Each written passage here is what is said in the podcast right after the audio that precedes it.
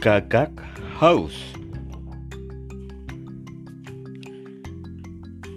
Pada suatu hari yang indah, Gagak makan sarapan yang lezat, yaitu belalang dan cacing.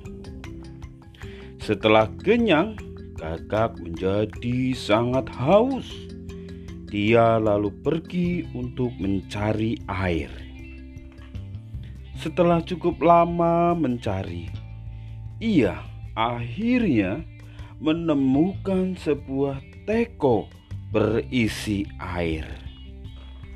Sayangnya, air dalam teko itu tidak cukup banyak untuk si gagak mencapainya. Dia tidak tahu apa yang harus dilakukan, tetapi ia sangat haus. Gagak berpikir mungkin dia bisa memiringkan teko, tetapi kemudian ia menyadari bahwa air dalam teko hanya sedikit. Kalau dimiringkan, nanti tumpah semua. Kemudian Gagak melihat beberapa batu bulat di dekatnya. Ah, dia ada akal. Si gagak membawa batu bulat dan menjatuhkannya ke dalam teko. Lalu ia menambahkan lagi batu bulat dan tambah lagi dan tambah lagi.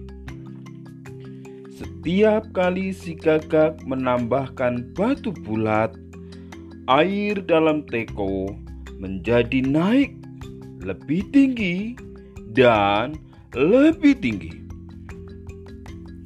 Setelah beberapa saat, air cukup tinggi bagi si gagak untuk mencapai dengan paruhnya atau mulut gagak, dan dia minum sampai puas. Pada akhirnya, kerja kerasnya berhasil. Adik-adik, kita belajar dari cerita Gagak Haus bahwa ketekunan membawa keberhasilan. Cerita ini disadur dari buku cerita Saya Suka Membaca. Terima kasih.